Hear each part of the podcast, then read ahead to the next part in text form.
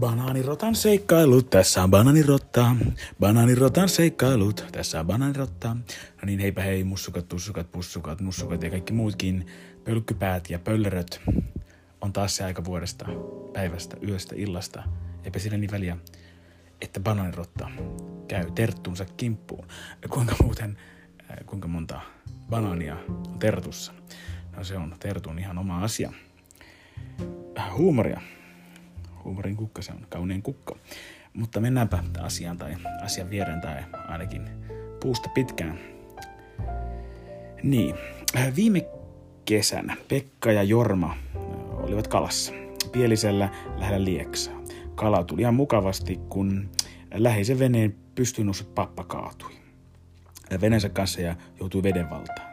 Pekka hopasi lähemmäs rantaa ja Jorma hyppäsi veteen sukeltamaan. Veden alle hukkunutta miestä Ahdin valtakunnasta äh, takaisin ja tänne meidän kuolevaisten maailmaan. Mutta tapahtuman paikka oli lähellä rantaa ja Jorma rahasi hukkuneen sitten sinne ylös. Äh, Jorma alkoi antamaan ensiapua ja Pekka soitti hätäkeskukseen ja varmaan tilasi siinä sitten ambulanssia. Pekka valitteli pian uhrin hajua ja pyysi Jormaa vuorollaan puhaltamaan, että hei nyt se on kyllä sun vuoro. Joron puhalteli pari kertaa ja alkoi itsekin valittamaan hajua.